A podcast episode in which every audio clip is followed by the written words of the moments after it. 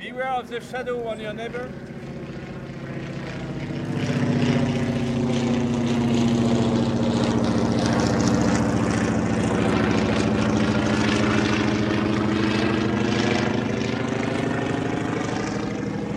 Ah bah c'est un plaisir pour moi.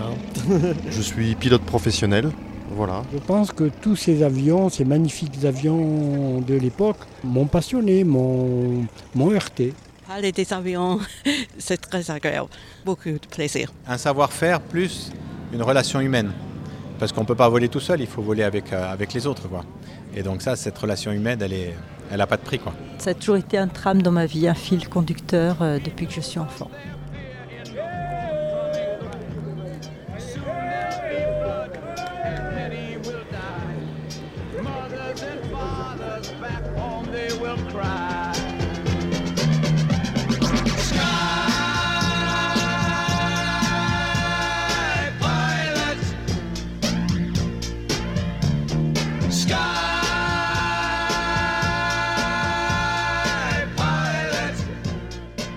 Ben, c'est, c'est la météo qui donne son feu vert. Hein.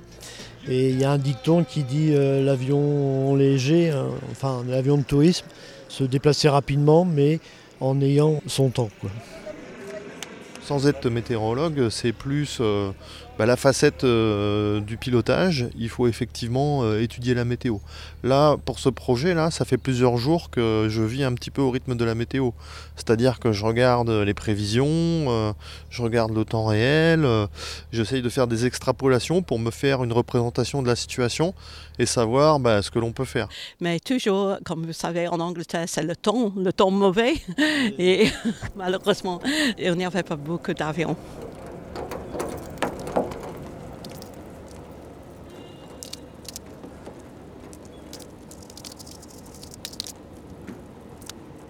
Je me prénomme Christian. J'ai eu une vie donc professionnelle à la montagne. Je suis passionné de, d'avions depuis l'âge de sept ans. Je pense que c'est dû un petit peu à la Grande Guerre puisque je suis né en mille neuf cent trente-neuf quand même. J'ai aimé les avions, j'en ai construit, je faisais du modèle réduit et puis après, ben, petit à petit, avec euh, mon arrivée dans mes études euh, à Toulouse, euh, j'ai pu accéder à, à l'aéroclub euh, et puis alors au pilotage. J'ai découvert et j'ai commencé à voler à ce moment-là. Ça remonte à mille neuf cent cinquante-six. Et voilà, et depuis je pratique l'aviation de montagne avec mon, mon avion et j'ai fait ma piste dans la montagne, dans les Pyrénées, qui est ma terre d'origine. Je suis Ruth Edwards d'Angleterre, au milieu d'Angleterre, et j'ai gagné mon brevet en soixante-sept, euh, soixante-dix-sept, je m'excuse. C'était très étrange parce que j'étais étudiant à l'université, euh, je vais euh, gagner mon brevet de pilote privé. Et nous avons demandé, c'est possible, c'est bien possible, oui. Et donc, euh, quelque chose euh, se rêve dans ma tête. Et enfin, j'ai pris des leçons et j'ai gagné mon brevet. Pyrénées Info de Fox Bravo Papa Sierra Echo pour débuter la descente. Ben c'est parfait avec mille vingt-deux. deux mille pieds mille vingt-deux et pour passer avec euh, Tarn. Je laisse l'appareil accélérer vers euh, deux cents kilomètres heure. Je me moque de tout, je vais noyer ma solitude dans le triangle des Bermudes. Allô papa tango Charlie, allô papa tango Charlie, répondez-nous, vous cherchons. Allô papa tango Charlie, allô papa tango Charlie.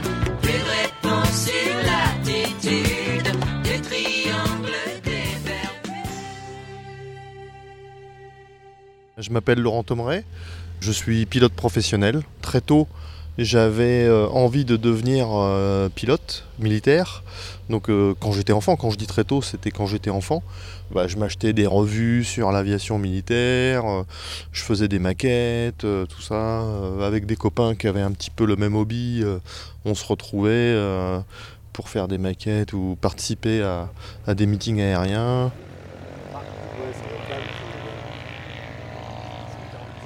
Pour moi, c'était logique de devenir militaire.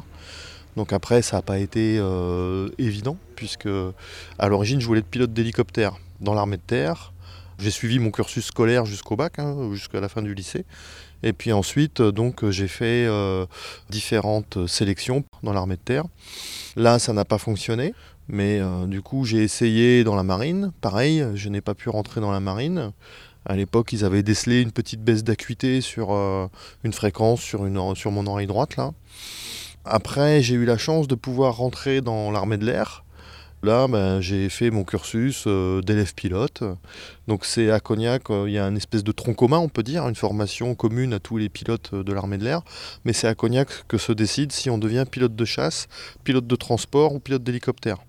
Donc moi, j'étais toujours motivé pour être pilote d'hélicoptère, mais quand ma promotion est arrivée à ce stade de la progression, il n'y avait pas de place hélico. Du coup, j'avais le choix entre chasse et transport, et j'ai choisi la chasse, parce que j'aimais bien le vol en formation, le vol en patrouille, de la voltige aussi. Il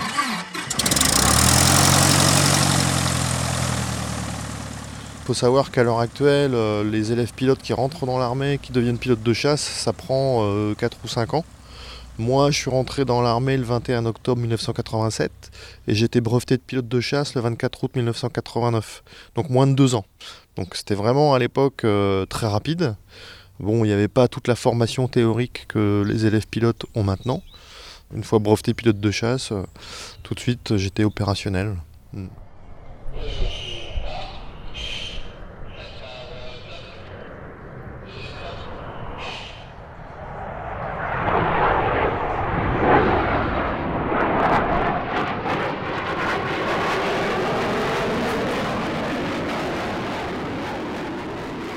Je m'appelle Jean-Luc Miard, je suis jeune retraité, je suis paraplégique en fauteuil roulant. Bon, je pilote un avion, il s'appelle Fox Bravo Tango Romeo Bravo, c'est un rallye cent vingt chevaux. Et ben, comme je suis paraplégique, j'étais à l'hôpital de Garches et j'ai rencontré un autre paraplégique qui venait là pour faire un bilan sur une semaine. On a discuté. Et il m'a dit, euh, bah, quand tu sortiras de l'hôpital, viens nous voir au Mureau, puis je te ferai faire un baptême de l'air. Quand j'étais autonome, j'ai été les voir, et bah, c'est sur cet avion-là que j'ai fait mon baptême de l'air. Et j'ai mis un peu le doigt dans l'engrenage, et puis bah, j'ai continué. J'ai obtenu mon brevet en mille neuf cent quatre-vingt-cinq. Donc actuellement, là, j'ai huit cent vingt heures de vol, quoi. C'est une obligation qu'on a en plus par rapport à l'obtention du brevet. C'est devant le testeur, être capable de monter dans l'avion et de descendre tout seul. Il faut avoir ses bras euh, avec euh, plein potentiel, quoi, si je puis dire. Kilo Zulu, bonjour. Kilo Zulu, trois personnes à bord, demande paramètre pour un vol local. Non, maintien position s'il te plaît, on va laisser rentrer le Fox Golf India au parking et à l'issue derrière, parce que le vent tourne euh, maintenant vraiment pour la zéro sept, tu vas rouler pour la zéro sept. C'est noté Kilo Zulu ? C'est noté Kilo Zulu, j'attends la rentrée de l'avion.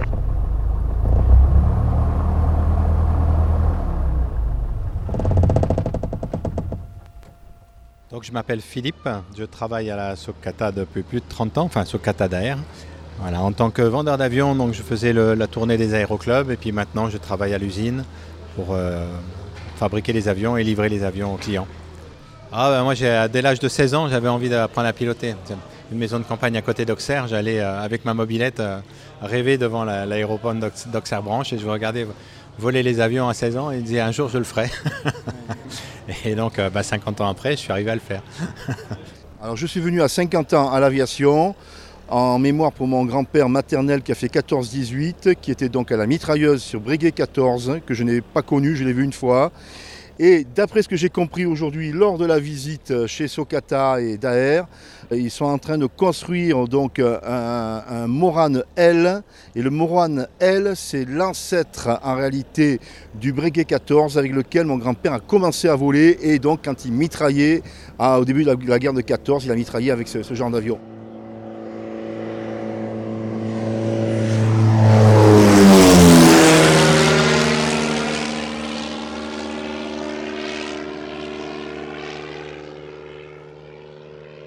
Je viens de l'aéroclub de Belay-Périeux, c'est un petit aéroclub qui est à côté de Chambéry. J'ai soixante-seize ans et ça fait soixante ans que je pilote, voilà. J'ai traversé vingt fois l'Atlantique Nord, j'ai fait, euh, j'ai fait l'Afrique, à vingt ans j'avais fait l'Afrique déjà de l'Ouest et de l'Est. Euh, j'ai eu la chance, puisque j'avais passé mon brevet très tôt, d'être dans l'armée de l'air, et j'ai eu la chance d'éviter la guerre d'Algérie et de partir à Madagascar. Et à Madagascar, j'ai volé, j'ai volé d'abord pour y aller, genre, il fallait sept jours déjà pour y aller. Et puis j'ai volé dans tout l'océan Indien. Après, on allait aussi à Djibouti, on allait à Aden, on allait à Maurice, à l'Afrique du Sud, tout ça.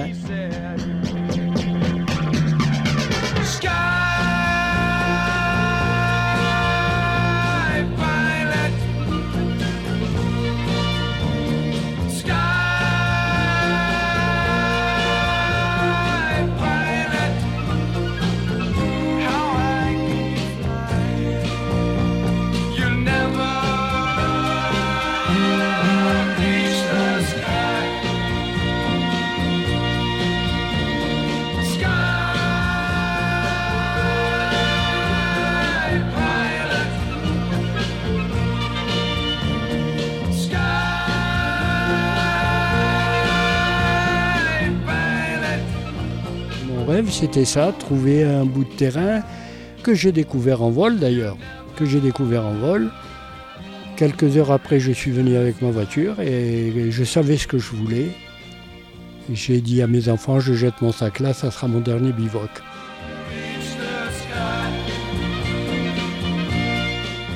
Je suis rentré dans un milieu agricole. Donc euh, quand j'ai expliqué au maire que je voulais faire un terrain d'aviation et me poser avec mon, mon petit avion, euh, il m'a pris pour un fou. Et en principe, vous savez, il ne faut pas contredire les fous. En attendant, ça a pu se réaliser, j'ai été très bien accueilli, j'ai pu réaliser vraiment mon rêve comme je l'entendais, avec euh, des aides bien sûr. J'ai été un petit peu pistonné, mais Dieu merci, ça s'est bien passé.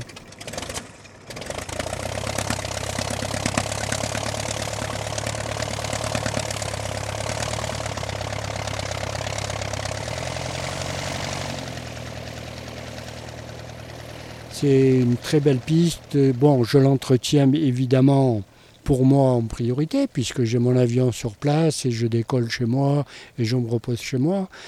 Mon plus grand plaisir, ça a été de recevoir tous ces pilotes qui essayent de venir voler en montagne. La remise des gaz est impossible. On décide de se poser ou on ne se pose pas. Et puis voilà, il faut savoir renoncer aussi parfois. trois cents mètres, dix-sept pour cent. Et puis dans un milieu assez hostile, puisqu'on apprendra déjà dès nos premières heures de vol que la montagne est un obstacle.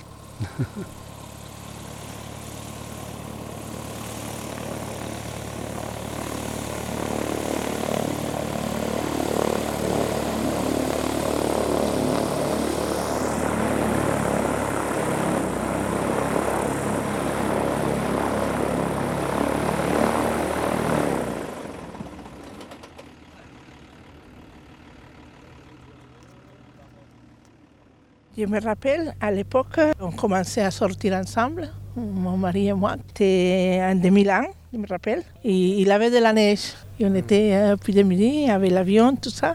Et j'étais hyper contente. C'était la première fois que j'avais monté dans un petit avion. De ma vie, je n'avais pas monté dans un petit avion. Et j'appelais ma mère. À l'époque, ma mère était à Madrid. Maman, j'étais, j'étais hyper contente. Quand j'étais euh, jeune euh, pilote avec euh, ce fameux Maurice Serré, donc évidemment, moi, je ne savais pas trop faire. Et puis lui, Maurice, il avait une spécialité, c'est qu'après qu'on ait fait les démonstrations, on se faisait inviter à manger dans les aéroclubs qui savent toujours très bien recevoir, parce que c'est d'abord le savoir-vivre dans les aéroclubs. Quand on revenait, évidemment, lui, il dormait. Et donc, euh, moi, je me suis complètement perdu. Là, on venait euh, jeu de Bordeaux à Toussus.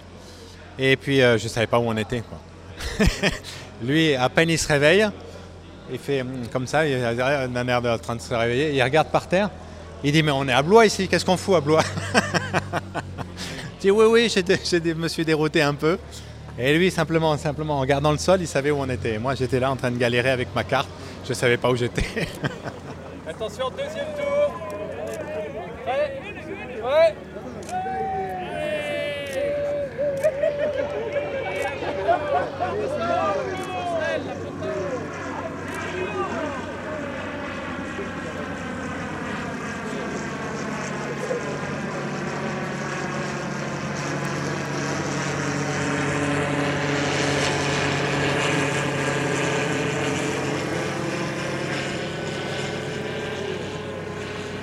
C'est des anecdotes qui sont complètement différentes finalement parce que moi j'ai mon passé militaire où là il y a eu pas mal d'anecdotes.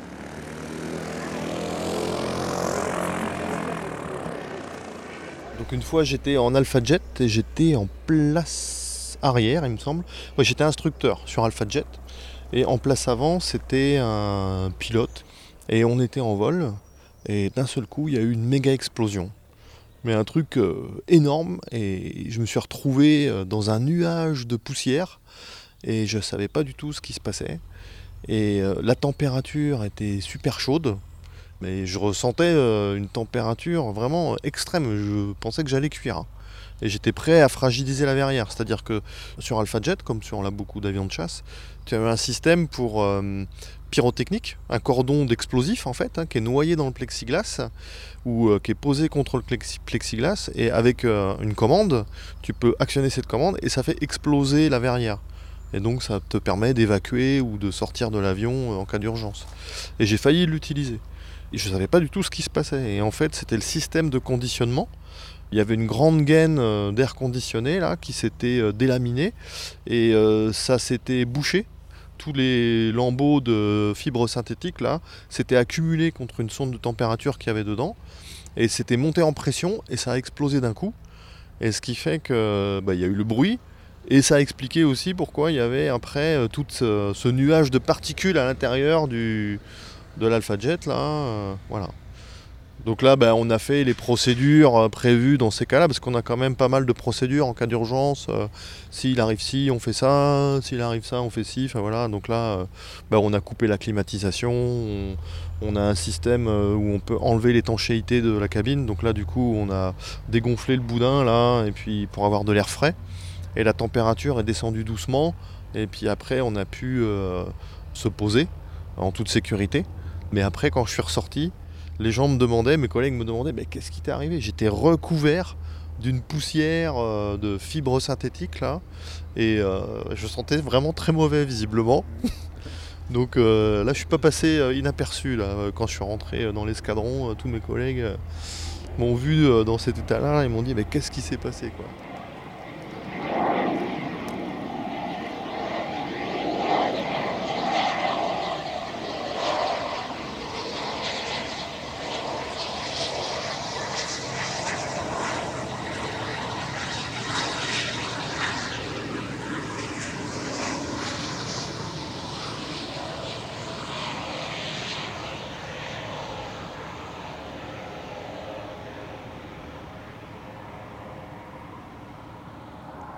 Alors je suis venu à cinquante ans à l'aviation, en mémoire pour mon grand-père maternel qui a fait quatorze dix-huit, qui était donc à la mitrailleuse sur Breguet quatorze, que je n'ai pas connu, je l'ai vu une fois.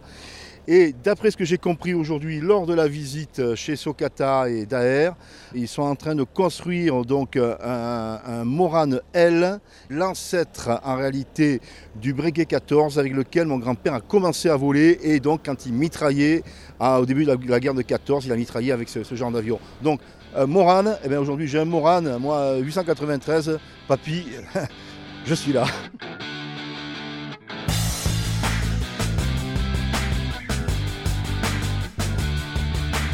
Il m'est arrivé une aventure en deux mille neuf, on part de, de Saint-Giron, d'aller aux États-Unis, on fait escale à Jersey, et entre le Saint-Giron et Jersey, la pompe à vide est tombée en panne. La pompe à vide, c'est ce qui sert pour tous les instruments, pneumatiques, tout ça. Le mécano nous dit, bon, bah demain, je regarde ça, il regarde, il met deux coups de deux en un et ça repart. Mais il nous dit, je vais vous en envoyer une quand même, pompe à vide, à vide quand même, vous ne pouvez pas traverser l'Atlantique comme ça. On part en plein mauvais temps, donc c'est des avions qui ne sont pas dégivrés, mais celui-là avait un turbo. Donc on monte à trois mille mètres, on givrait, on est resté pendant des heures dans les nuages, on est ressorti, on arrive en Islande, on se pose. On devait faire Islande, Groenland et le Labrador. On décolle le matin et puis la météo était vraiment pas bonne sur le Groenland. Donc on part et puis au-dessus du Groenland, ça commence, les nuages commencent à arriver et là c'était vraiment mauvais. tempête de neige, tout ça, on givrait, tout ça.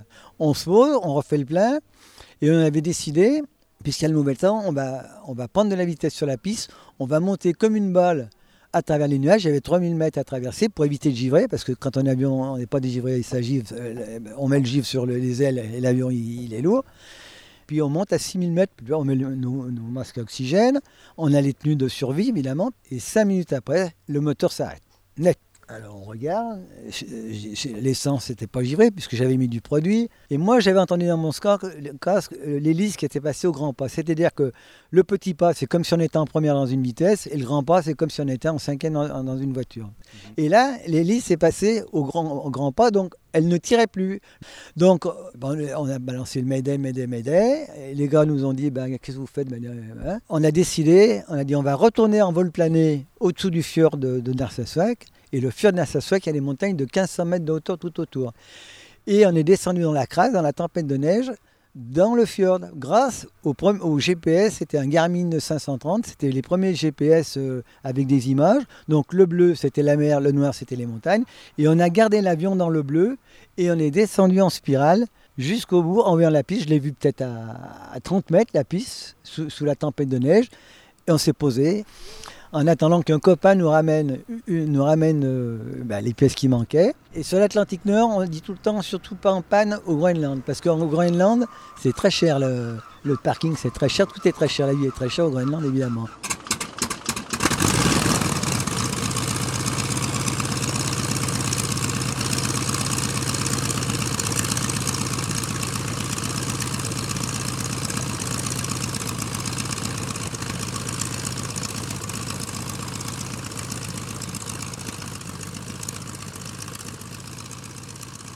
En fait, c'est important de garder son sang-froid. Ça permet euh, bah, de prendre la meilleure décision. Alors, c'est pas évident, mais j'avoue que ça, cette formation militaire, c'est un petit peu pareil pour tous les militaires finalement. On t'apprend à gérer ton stress, on t'apprend euh, à être efficace et servir au mieux, à être opérationnel, quoi. Donc, euh, donc ça, c'est effectivement un héritage de ma formation militaire, je pense euh, aussi. Allez, allez!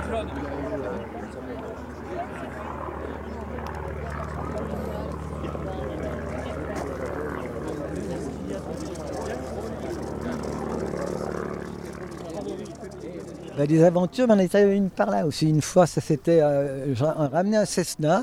Et c'était de Cahors à Lyon, au mois d'octobre. Et il y a eu, il y a eu un, un épisode Semnol, ce qu'on appelle l'épisode Semnol. Donc on part de Cahors. On, on s'aligne sur la piste, je mets les gardes et tout de suite, j'ai eu un éclair dans, dans, dans, la, dans l'axe de la piste et j'ai dit, ça va pas être du gâteau. On est monté dans la crasse. Ce que je craignais le plus, c'est que les grêlons cassent le, le pare-brise qui est en plexiglas, qu'on se prenne l'eau et que ça, qu'il y ait un court jus et, que, et, que, et qu'on explose, enfin qu'il y ait un gros problème. Et là, on a tenu pendant une demi-heure et c'est les militaires qui nous ont ramenés au radar sur la vallée du Rhône qui était toute dégagée. Et le gars, il nous disait, dans trois secondes ou quatre secondes, vous allez avoir un éclair. Donc, quand il y a un éclair à, à droite, on file à gauche et vice-versa. Et eux, ils nous ont ramenés jusqu'à la vallée du Rhône et on est remonté à Lyon sous un temps superbe. Là, c'était aussi euh, un, bon, un bon épisode.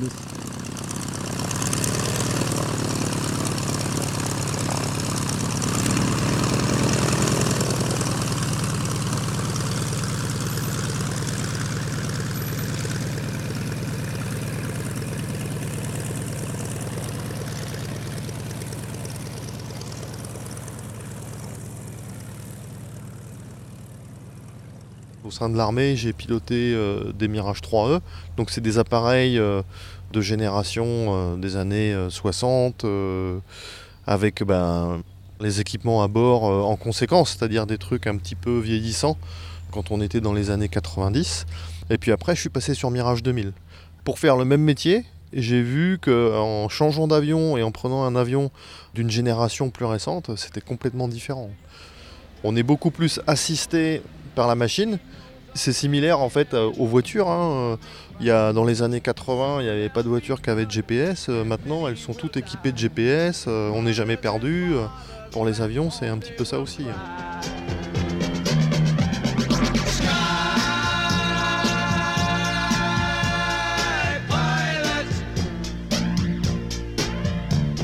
Sky,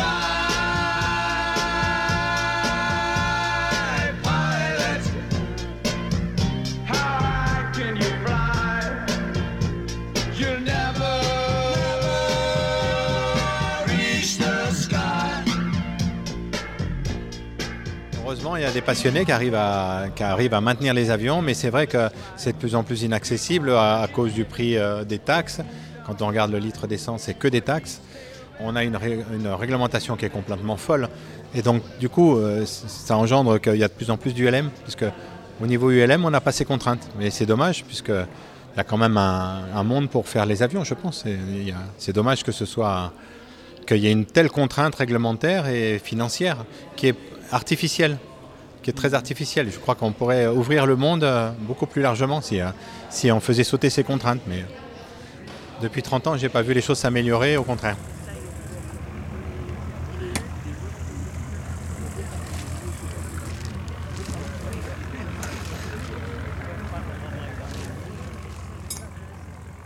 Alors personnellement, j'utilise un P C chez moi, tout ça, j'ai un smartphone, je vois comment ça bug. Je ne suis pas prêt de monter dans un avion autonome, quoi. Parce que, bon, alors peut-être que ça arrivera un jour, hein, mais je me dis que la présence humaine, elle est quand même bien pour gérer certaines situations et que tous nos systèmes électroniques, là, pour l'instant, je trouve que c'est pas assez fiable pour qu'on puisse monter dans un véhicule autonome.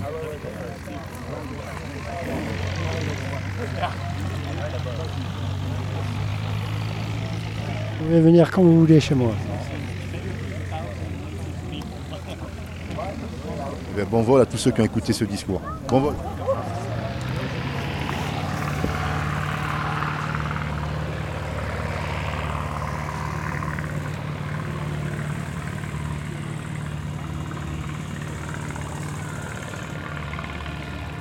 Histoire de pilote, un documentaire de Jérôme Bailly et d'Andy des Mad Bugs.